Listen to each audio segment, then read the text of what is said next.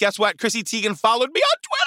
The Chrissy Teigen? The Chrissy Teigen followed me on Twitter. Did John Legend? No, no. Okay, well, that story doesn't go anywhere, does it?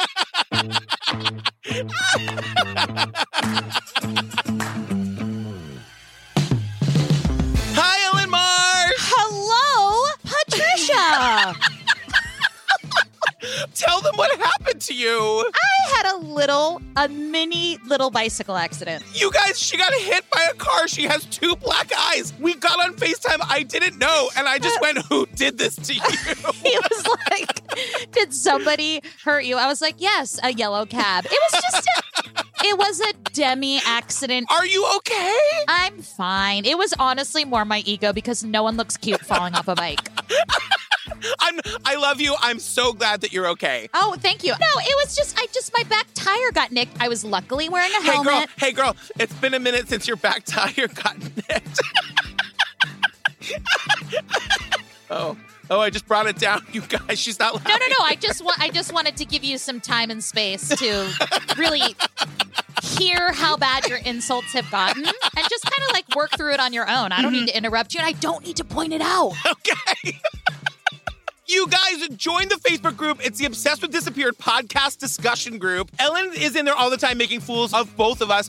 Actually, we get trolled in there all the time. People just putting up their Elton John Prince pictures and calling it you and me. I mean, mine's not so bad if I'm going to be honest. Also, follow us on Instagram. We're at the Disappeared Pod. Every Friday night, we go live at 6 p.m. Where, uh, um, How's it going over there? How's it going all the way across the river in New York? I'm fine over here in New Jersey. Hey. I just realized I forgot to say at the top. Welcome to Obsessed with Disappeared, the podcast where Ellen Marsh and I tell the stories of missing people by recapping the episode of ID's Disappeared that covers their case. with a question mark. You're not quite sure if we do that. You're not quite sure what it is we do here. This intro's been a mess. I'm keeping every second of it, girl. I'm keeping every goddamn second. All right, you guys, season two, episode 12. It's called A Doomed Romance, and it tells the story of the disappearance of Jeramy Burt. A dedicated father leaves his apartment one February night and doesn't return the next day. They just thought maybe Jeramy was just being Jeramy and just needed some time away from people. But then he leaves cryptic text messages for the mother of his child. I had a text, and it said, We need to talk. Jeramy said he was leaving, was going to start a new identity. Yet family and friends aren't buying it. I thought, no way. His daughter was his best friend. His family was here, his life was here. And so were the reminders of a stormy love triangle. She was back, and she knew where we lived. So, this guy, Jeramy, he has a real weird situation with his ex wife, right? Oh God, weird. here we go. Ellen, Ellen, whose only like relationship status on Facebook has ever been complicated. That's the only word. This all makes perfect sense to her. For me, I'm like, this seems a little dramatic. Ellen's like, girl, this this all looks familiar. Yeah. Okay. So Kim George lives currently in the current times that we're talking about with her ex husband, Jeramy, who they share a small daughter named Mackenzie. We immediately go into the backstory about their romance. He was handsome, he was outgoing, he was funny. We meet Jeramy's entire family. So they just say how Jeramy fell in love with Kim. They say he fell for her hook and line. I know. Kim goes, I think that I knew in my heart that he was the one that I was going to be with for a long time. for a long time. I wrote that down too. And I went, oh, not forever. She did not promise forever. Listen, she's keeping her options open. Yeah. She's a modern, independent woman. So yeah, they start their relationship in Pocatello, Idaho, but they say it didn't take them long to realize that Boise was the place to be. No, Boise? As a roofer, Boise offered more opportunities for Jeramy. There was a housing boom, and construction jobs were abundant. We see this photo of like a lot of houses in Boise, but we only see the roofs. And I just wrote, wow, Boise's got a lot of roofs, you guys. who knew? You know what they call Boise? What? The roof capital of America. It's on all the t-shirts. Did Do you, you not just have a make Boise? Yes, I just made it up. I just made it up. It's called improv. It's called yes and. Just the keep roof going with it. capital. Come to Boise, where every house has its own roof. She's got t-shirts. Totally. Oh, and one more thing, girl. We we meet Jeramy's dad, Van, and he tells us like He was pretty successful. He Says, I can't believe I made 183,000 last year. Where did it all go? You know. $183,000 the previous year as a roofer. Holy shit. That's a lot of money in 2007 in Idaho. I know that's a lot of money in any time anywhere. well, I th- I think that probably Van needed some of that money because he's got that long, luscious hair, and it must Oh take a lot to condition and take care of that hair. You guys, his dad, Van, who's adorable by the way, Yeah, has yeah. hair as long as mine. yes. That is not hyperbolic, right? It's so weird. He's definitely like again speaking on behalf of the round-faced people of America. He doesn't it doesn't look great on him, but you know he loves it. He's just rocking it. Yeah. He's like, uh, he's like, back in the seventies, this was the tits. I'm like, just keep it. Just keep it, man. Jeramy and Kim have always had like a love hate relationship. They love each other while they're hating each other. You know, they just was a passionate relationship. One minute might be lots of love and affection, other minute might be, you know, some few bad words. I have a lot to say about that. Do you have something to say? Because you inhaled very, Yeah. very dramatically I over there. did my gay gasp just to say that like it's called a toxic relationship, you guys. Thank you. It's called yes. a fuck. This isn't good. Like people in these bad relationships that live for the drama, that's just toxic shit, you guys. abs- that's exactly what I was going to say. We need to stop perpetuating that passion or argumentativeness or a a contentious relationship is like hot and sexy. Yeah, like right. Listen, hate can coexist with love and vice versa, but that shouldn't define your relationship. No. As soon as they said that, I was like, okay, this is not good. I don't like that when people say passion for another word to say like they argue a lot and Yeah. then they love to make up again. No, and they say But the glue that kept Jeramy and Kim from drifting apart, even after their divorce, was their daughter, Mackenzie. Seems like a, the right amount of pressure you should be putting on a three year old. That seems fair to her. So they had gotten married, had a kid, and broken up. And then in June of 2006, after a year of living apart, they decide to move back in together. Right. Then Kim says, Jeremy and my relationship was going so well. I was looking at getting my wedding ring back. I was looking at getting my wedding ring back. Excuse me, do you know what that means? That means that she pawned that bitch. she went out and pawned Oh, her wedding ring. Think about that. That's how I took it both times. And I could see the picture of her like trying to wrestle it off her finger. Like, Mackenzie, get the lotion. And she's like, you know, like the day they had their last worst fight. And she went and pawned it. oh my God, she went and pawned it like the three missing atheists. Girl, how did that musical go again? We're atheists. And uh, Henry, how did that musical go? We're atheists, and there's three of us, and we've gone missing, and there's atheists. I don't believe in God. Do you? No, you? No, you? No, you? I thought she meant back from him, but of course, you don't give the wedding ring back when you get divorced. I should know. That shit's still in my bedside table. Nobody come and rob me. It was actually really expensive. Is it really in your bedside table? I was originally gonna like throw it off a ship like that old lady in Titanic.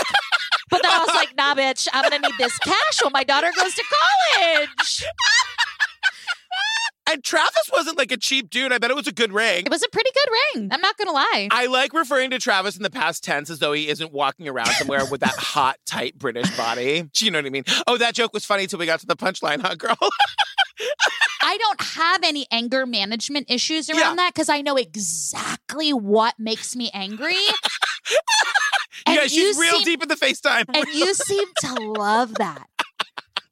It's not so much as what's wrong with me. Uh-huh. I'm just gonna hold this mirror up to you, sweet Mm-hmm. boy, and I'm gonna say, "What's wrong with you?"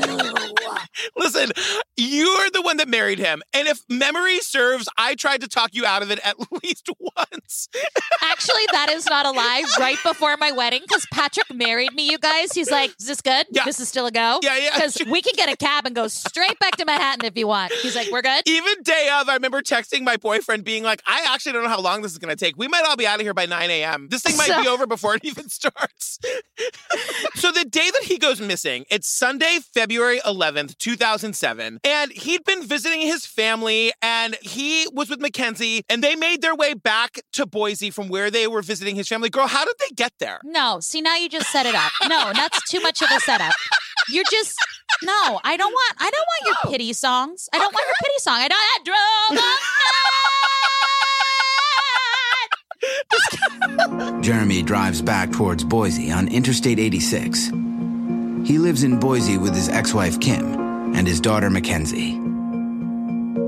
His relationship with Kim has always been tempestuous. So there's a lot going on. Remember, Kim and Jeramy have the daughter Mackenzie. They also live with Jeramy's dad, Van. So and when- everything is going swimmingly. Like their great. relationship seems to be on the up and up. And like they're all sort of pitching in. So when Jeramy and Mackenzie are coming back, like they've been gone for a couple days, Kim has just left for a week long training in Vegas. And they sort of like pass like ships in the night. This is not even a joke. This is real. If Kim is going to a week long training for like a job in Vegas, this is 1 million percent an MLM. Tell me I'm wrong. It's so true. I, why are all those trainings in Vegas? And the other thing too, they've done this in past episodes and it makes me crazy because I love the show and it's just bad filmmaking. To show us that this is all happening at night, they are using a shot that they obviously shot during the day and then they just put like a gray scale over it so it looks dark, but you can literally see none of the cars have their headlights on. Everyone has a shadow. People are wearing sunglasses. It's like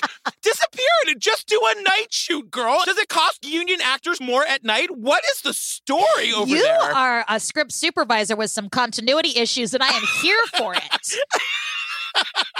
But like when it's a night shot and you can see shadows and a guy is wearing sunglasses, it's like just It's shoot like it at people night. walking out of church, like things that can only happen during the day.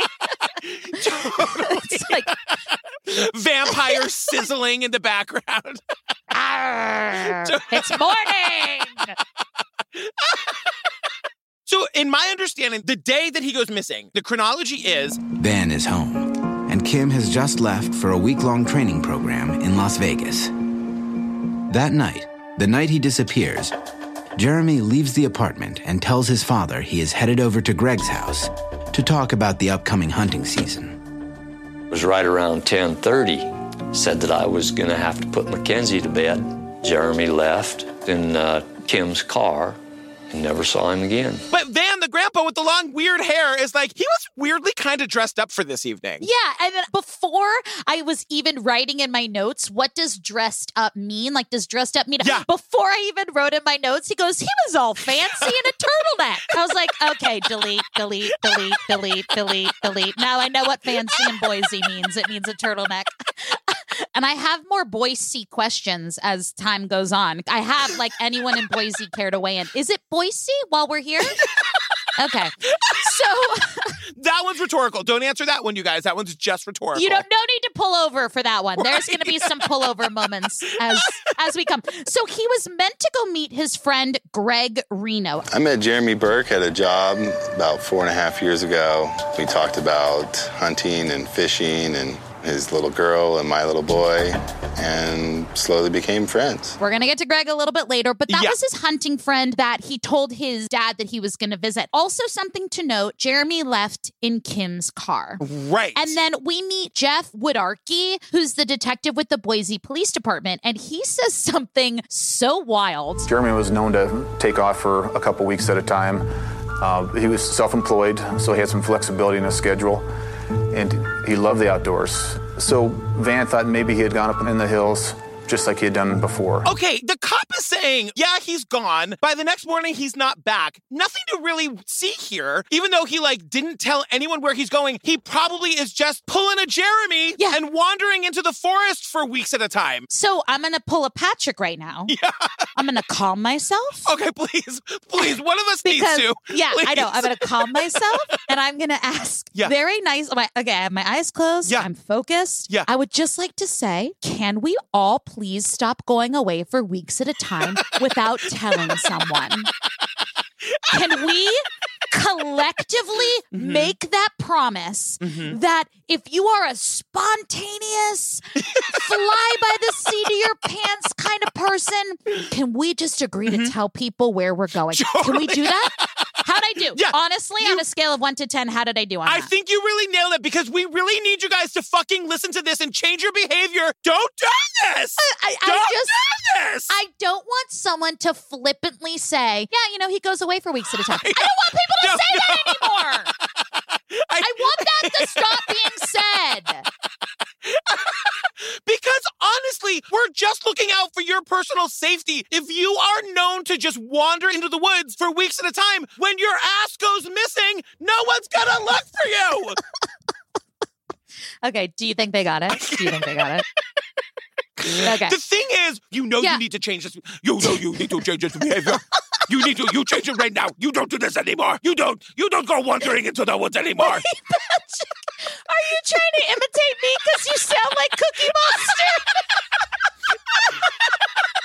yes, that's what I was trying to do. I was trying to do the when you talk to me like I'm a dog. That is such a spot on Cookie Monster impression. You do not. You do not just tell people that you go into the woods all the time. You do not do that. so it's Tuesday, February 13th, 2007. Remember, Kim is at her MLM conference in Vegas where she's learning how to scam people. It's the end of her first day at the MLM conference. She gets a call from Jeramy. we don't know if it's an MLM conference, you guys. It Go is, on. except for the fact that we fucking know it's an MLM conference. Come on.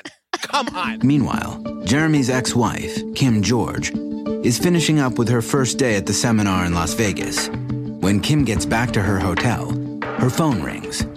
The caller ID says it's Jeramy. I picked up the phone and said, hey, babe. And it hung up.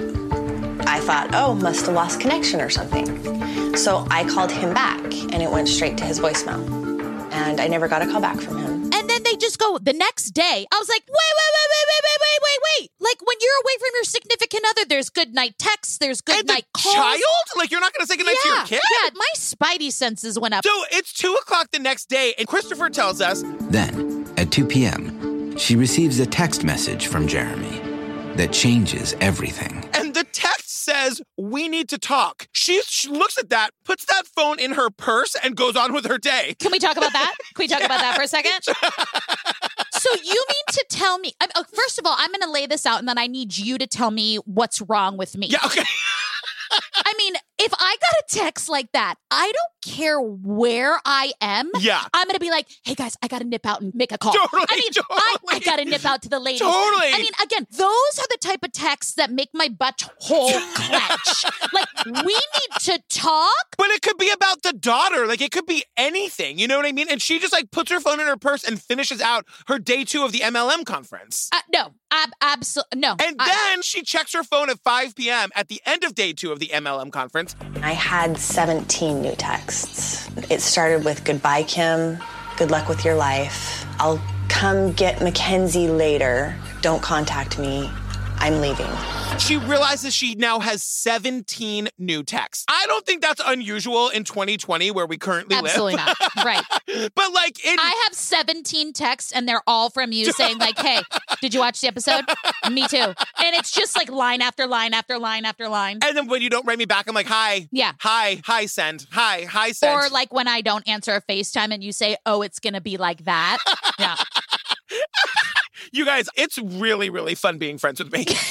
it's a real blast. It's going to be like that. While Kim George is away at a seminar in Las Vegas, she receives multiple text messages from her ex husband saying he is choosing to disappear from their life in Boise, Idaho. The thing about their relationship is that it's so not good that like Kim kind of accepts that he's the kind of dick that would walk out of her life via text message. Yeah, I mean, that's some next level bullshit. I mean, he also said, I'm going to start a new identity. I just instantly started crying. His family was here, his life was here. So she starts calling, obviously. This isn't the kind of conversation you have via text. That night, I called over and over, and the phone just kept going to voicemail. Finally, the phone answered, and I just was like, Jeramy, please don't do this. I heard a big sigh, just click, and it was hung up. And then she texts and she clicks and she says, Is this even you? Yeah. And that's sort of where that part of the story ends. And we rewind for a little bit more information into their backstory. Yeah, so five years earlier, Kim is pregnant and she and Jeramy decide they're gonna get married. And like he's so excited to have a kid. And you can see like there's a lot of home videos in this, and you see like what a great dad he was and how much he loved his kid. Their kid is so fucking adorable. But we find out that like we want to get married. One hiccup is that Jeramy is already currently married. Small, small thing, just Yeah. little tiny speed bump. When Jeramy was in the Navy, 11 years earlier, he married a woman he met while stationed on a destroyer in Japan. But after the military, back in Idaho, the marriage went sour, and his wife moved back to Japan. They were completely separated. The marriage was over.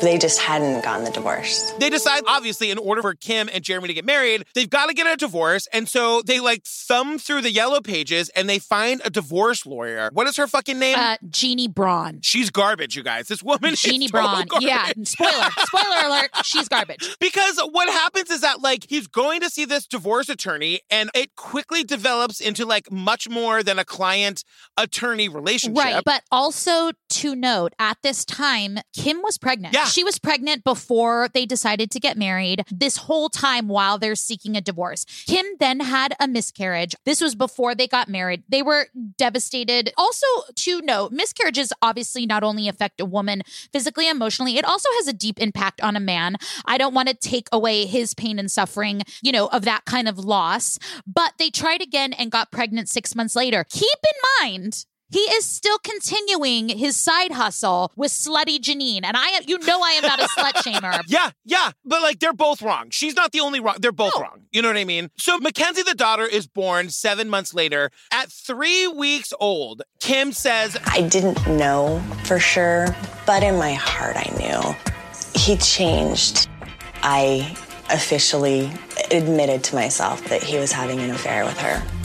And I made him move out of the house. Our daughter was about three weeks old. she makes him move out. I know. Think about that, you guys. She like makes the hardest fucking decision that she's gonna be like mostly a single mom and kick the dad out when the baby is three weeks old. That is fucking crazy. Jeramy, what are you doing? I know. I think that's such an important line, too, that she said she admitted it to herself because Yeah. denial is a coping strategy. Yeah. I mean, denial is strong, but it can only work for so long. So they were divorced before their one year anniversary. I was like, can they get like a two for one deal on the divorces? Or but that's when she goes and pawns the wedding ring. It's not in the episode. I'm just convinced that's, what that's happened. you're so right. I didn't even think about that, but that is you are spot on. So it's four years later. We're back to the present, right? We're back in the in her hotel room in Vegas where she's doing that MLM conference, and she is saying that. so we're back to the moment where she calls him and then gets the hang up. So she's like, "We've been through an affair. This is not that. What the fuck is happening?" He was home all of the time. He never left to go anywhere randomly. I knew when something was going on.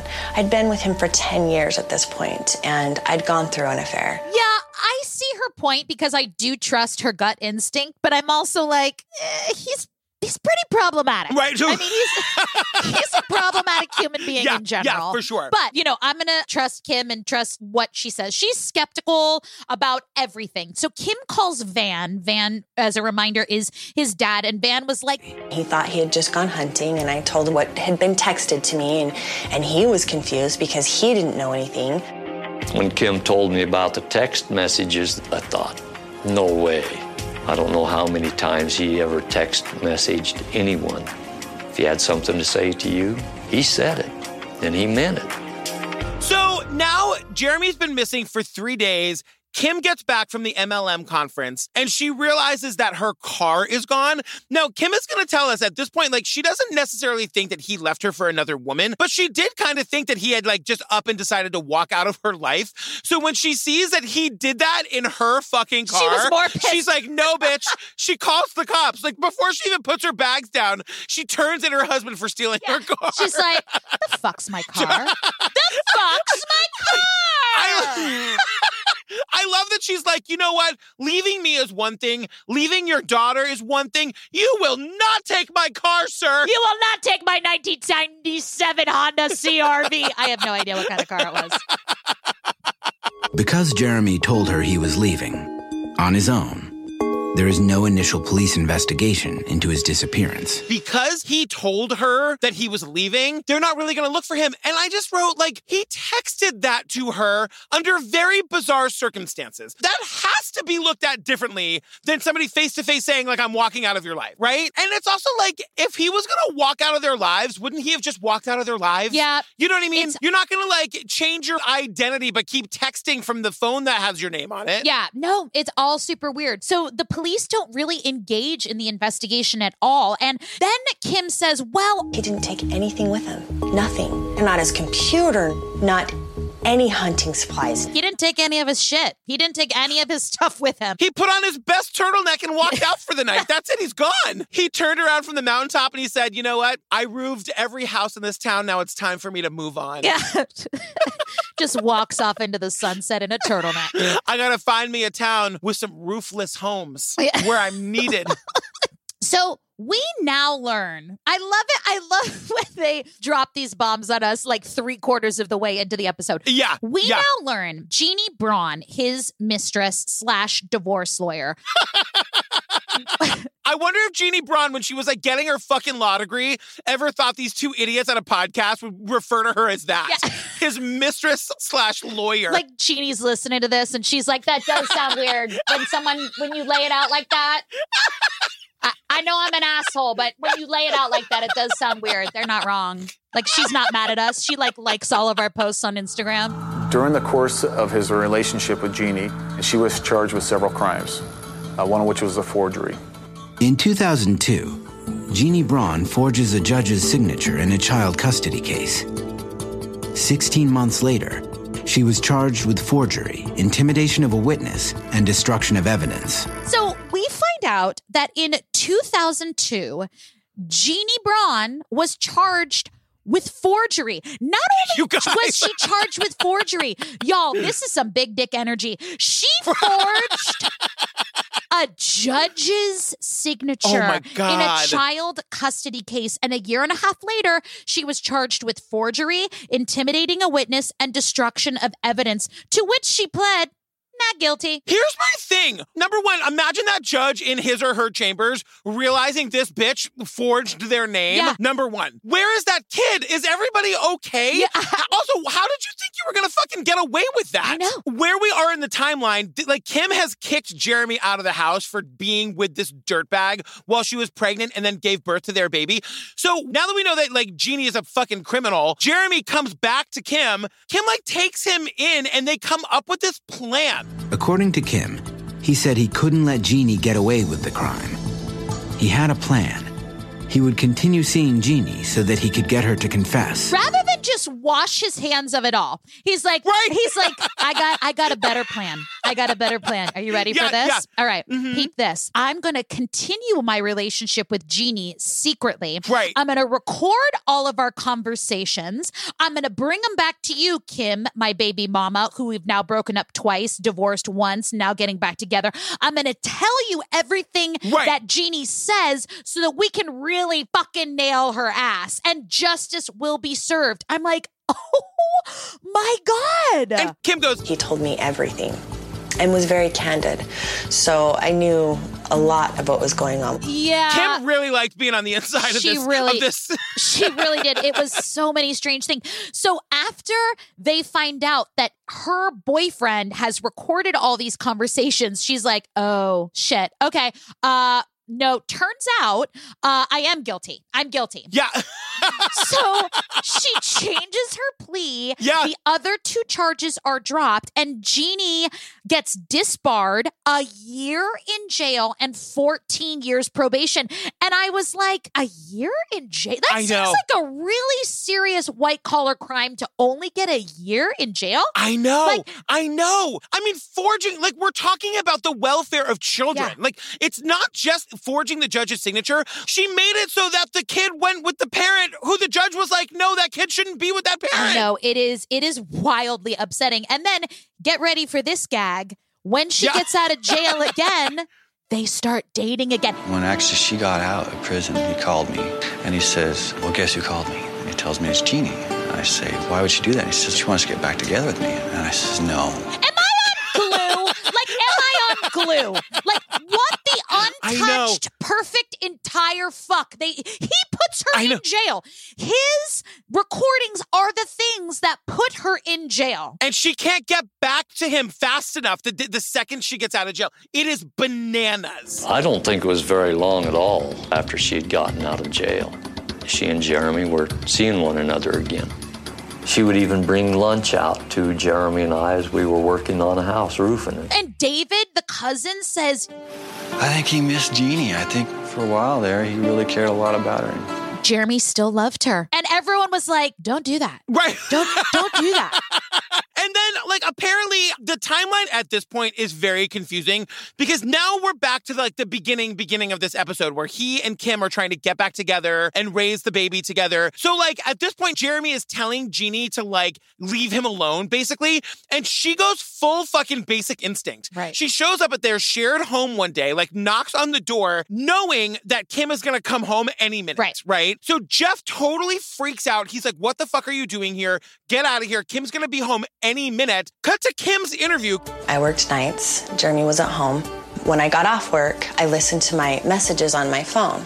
And the message was someone knocking on the door and Jeramy answering the door. And I heard Jeramy say, What are you doing here? And I heard a woman's voice say, I just came to see you. And he said, well, Kim's gonna be home from work in a few minutes. What are you doing here? She was back and she knew where we lived. And I even called her parole officer because she shouldn't be anywhere near him. Jeannie had recorded the entire interaction and then left it on Kim's voicemail. This is some fucking banana pants bullshit. This is the stuff that I talk about doing with you. And then you go, okay, Ellen, you had your fun. Come back to the ground now, please. I know when you're putting the recorder in your shirt pocket and then like walking up to the door, can we all rethink our choices? Can we all just take a step back? We- Jesus. Just a real quick evaluation check of our own mental health is in order. So, Friday, May 18th, three months later, a cowboy is heading his cattle 100 miles south from Boise. Now, I know we can derail on this podcast and take some Yeah. turns. I know we get shit for it sometimes, but I mean this with all sincerity and all the love and, and inquisitiveness in my heart. Are cowboys real? like, that is a really good question, thought girl. it- I really don't know. I thought it was a lifestyle. Like, I thought it was like, you know, you attend a rodeo, you Yeah. eat some jerky, you wear the namesake boots, the boots of the boys of cows, you say howdy. Do we have Mm-hmm. Right. any cowboys out there? Like, my major, I don't know. my major takeaway of this episode is there are cowboys. right. Three months after Jeramy goes missing, a cowboy on horseback stumbles upon a disturbing sight while herding his cattle across a secluded desert 100 miles south of Boise. I don't know what any of those words mean. It was like What? you know those word magnets like you get in like a box. Christopher took a handful of them, and whichever ones ended face up are the words he said. totally. Christopher, girl, I often don't know what you're talking about, girl. I know he's so nice and so cute, and so sweet, but so weird. Why does he say these weird things to us? I don't know. Uh, so basically, what this cowboy found was the burned out remains of Kim's car. So remember, like, he allegedly took off in Kim's car. She reported his ass immediately. Yeah. Right upon getting home from that MLM conference. Fuck that. I mean, I have never, I don't know what an average burned car looks like, but Uh, yeah, this yeah. car is charred. Well, and the point is, like, the, the sheriff of this town is saying to us, like, girl, you gotta really try to get here. Yeah. Right? To get where the car is found is no easy task.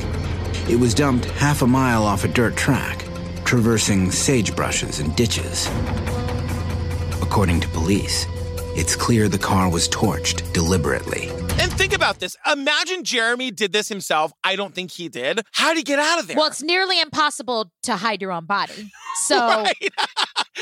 Don't forget. It is it is nearly It is impossible. nearly impossible. So if Jeramy did this by himself, which is not what I think happened, but then he obviously had an accomplice. Somebody had to have driven out there with him in tandem or whoever burned out this fucking car because it's so far away in the middle of fucking nowhere. And the, they were only able to identify the car by the VIN number. I barely even know what that is, I mean, girl. the, the- so the license plates were taken off, but the VIN is there on the dash. So that's how you identify a car. So whoever did this is an idiot. They're like, let's torch it, but leave the very most identifying piece of information of the car intact. Idiot. Jeannie, girl, you next time you do this, girl, get that VIN number out of there, girl. Yeah, I mean- they didn't teach you that in law school. That's how you identify. Like, yeah, they charred it. They took off the blades. But I mean, it's like doing a crime and like leaving your business card. Essentially, like it's the dumbest thing ever. So, so they they throw the car for in for her forensic testing, and then of course they search the area. They do an extensive ground search. Guess how far they searched, girl? We conducted a, a ground search of this whole area, both by foot, a horseback, and, and with four wheelers. They had had uh, people out searching a three mile radius around that car. Three miles. Three miles. I remember they searched three miles. Yep. That's right. Three miles. I was like, uh, you fell for the three mile one, right? Yeah. yeah. Couldn't do three and a half. Couldn't do seven. nope. Just the three miles. Just the three. Just the three. Yeah, just the three. They they only go three miles away. We're gonna stick with three. We can't make it any further. Nah, just three. Just the three. Meh. three miles. Okay, go on. So, with the new evidence of the card, the police take a fresh look at the files and they're going through the bank statements and they see that, like, the bank account hasn't been touched since the night he disappeared. There were two transactions that happened on that night. One was in Boise around 1030 and another one was 40 miles away, like an hour and a half later.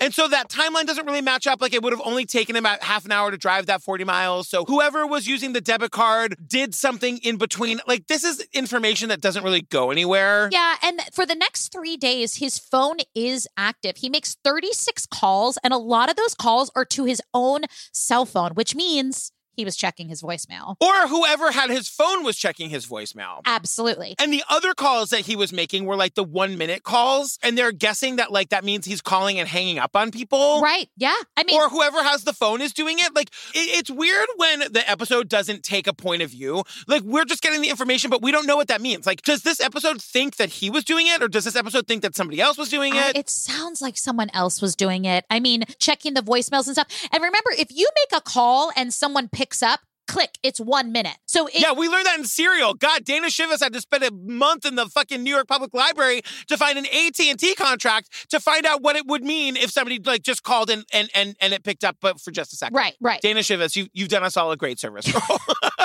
um, so we found out that after the car was found, they polygraphed, quote, many people. Anybody who knew Jeramy as a person of interest at this point, we have talked to every person that we've located so far that had any kind of knowledge of Jeramy. We tried to talk to them, and so far, all those conversations have led us nowhere. The Boise police will not reveal the results of any of the polygraph tests. we do know that Jeannie Braun was one of the people that they polygraphed, And- but they won't tell us the And results. I, Patrick, screamed at that. I was like, what? have her polygraph result. I guess that means she they say she didn't do it. I mean, she denied everything, but also this is a woman who committed forgery and who I know. that- first of all, that, that was not her first crime. That was the first No. crime she got caught with. Yeah, because sure. someone who commits a crime such as forging a judge's signature is like, I got this, I got this, I Yeah. got this. And that's just the one she was caught doing. So Uh-huh. that bitch, Uh-huh. that was not her first time at the goddamn rodeo. Rodeos are things that cowboys go to. Cowboys exist. Thank you. See how I looped that around. But this is how it ends. It just ends with no answers. The police tell us this is an open investigation. They're still looking, but that's it. That's the end. And so, girl, what did you side goose? Oh my God. Okay, here we go. Side goog. Jeannie Braun, as of 2018, is still listed as a practicing What? family law attorney. so that means that she must have gotten like reinstated to the bar. Right. So I had to look that up. And it says while it's possible for a disbarred attorney to re- regain their law license, the process for doing so is lengthy and challenging. However, not out of the question. Sometimes disbarred lawyers can regain their license and go to other states that they could just be reinstated very easily. But from my research, she's still in Boise. And there was a phone number listed in 2018, and you know I called it. It was disconnected. um, what would you have said if she had answered? I, I, I mean, honestly, I was just going to yes and her until she hung up because I was just going to go with it. But it says she's still in Idaho. In her last documented interview, Jeramy's mother, Cheryl, said, When someone you love dies, you have a place where you can go honor them to remember them. We don't have that place to go. We don't know what happened to Jeramy. His daughter, Mackenzie, deserves to know what happened to her dad. And um, finally, Ugh. my bit of research showed that on July 4th, 2016, his wife, Kim George, died by suicide in her home in Boise. so that's Kim from this episode, Mackenzie's mother. Yeah. So at the time of her passing, she was married to a man by the name of Jeff Shaw, and they had another daughter named Ileana, and they of course had Mackenzie together. Uh, they lived together, and um, she was 41 years old when she passed. Oh God, that is so fucking sad. And so, do we have any information on Jeramy? No, no, the family, anybody that you ask, any piece of information, everything leads to Jeannie. But I guess there just wasn't enough evidence. It was a great loss to their family. And obviously, we send our condolences to their family, especially those sweet little girls. Yeah.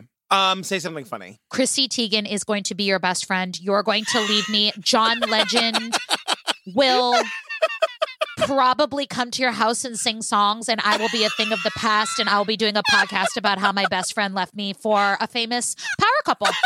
Bow, Fingers bow, crossed, bow, everybody. Oh my God, you guys! Season two, episode twelve. Oh, we are getting through them. That one was sad. I know Uh, it's so sad. I, I that little girl Mackenzie is 17 years old now. Whoa. Yeah. Ugh. You guys join our Facebook group, get in the conversation, come hang out with us. It's the Obsessed with Disappeared podcast discussion group. Follow us on the Instagram, you guys. It's the Disappeared Pod. Every Friday night at six o'clock, we go live. We just hang out, get a little drunk, bring the hamster, yell and scream at each other. It's always really fun. Every new Friday Night Live is more fun than the previous. I know, but it's fun because of the people, because they're like interacting with us and throwing us questions and kind of leading the conversation. Yeah. The only thing we agree to talk about is just to kind of like talk about the episode from the Wednesday before. But other than that, it's just kind of a free for all, you guys. It totally. It's super fun. I'm so grateful. I'm so grateful for you guys. You guys are so fun. You keep us smiling. Wait, can I say one shout out? There, th- let me just say the Facebook group is so adorable. Do you know that there is a woman in the Facebook group who acts like the mom who reminds everyone to like drink water? Nicole. I see her. And listen, if you're listening, like, I think it's great. There was one time I was like, she's so loving that I was like, is this real? Or like, is this terrifying? She calls herself the OWD mom, and she's like, I "Hey know, I- everyone, I just want to make sure that you guys are all flossing and drinking I- water." And I'm like, I know, "Nicole, I I haven't flossed today. Thank you." No, she's awesome. I really love seeing her post in the groups. It makes me feel very It's good. just a nice, fun, loving community of wackadoos, and I guess Yeah. I guess we're like, what are we, the mayors of the wackadoos? I guess I'm the mayoresses. Yeah, we love you guys. Thanks for hanging out with us. We love you. Bye. Wander over to NPR and write some bullshit on their page. Don't don't bring it on a little teeny tiny true crime podcast. We wow. don't want to hear it. You leave Tamara Keith out of this. Sorry, honey. Right to your right. Yeah. To your right. Right there. Look Uh-huh. to your right. And pick up the name. Right there. Right there. pick it up. I don't know Tamara Keith. You know when it says the following program includes traumatic recreations? yeah. I literally go, oh, really? every time. like every time I watch it all by myself. Say it out loud. Wait, if we, wait, Patrick. What? If we skip the part about him driving from his family's to Boise, I can't sing the song. Okay, then let's let's definitely do it. No, no, now I'm not to set up, I'm not to set up my own song. What's the song? Oh, I drove all that like that song. Patrick, you just ruined it! Do you notice how everyone in the episode said Boise? How do you say it? Well, I say Boise, but everyone in the episode said Boise. Oh yeah, it's like how you say dispatch with a break in the middle. Okay. that's that's that's the that's the stuff we're talking today about in group. That's what we're going to talk about. Save it for group. Come to Boise where every house has a roof, you guys. It's a real special town. Where every house has a roof, and if you get dressed up, you're in a turtleneck. Literally said, Yes, me like cookers. your baby voice. Jeramy's dad says, Uh, um, he says he was spontaneous. He liked to do things in the spur of the moment. And I said, Thank you for clarifying the definition of spontaneous. You you okay over there, girl? No, I, I'm still, I'm still a little stuck. I'm still a little stuck. I'm not gonna lie. I've had better days. she did get No, hit by a car yesterday, you guys.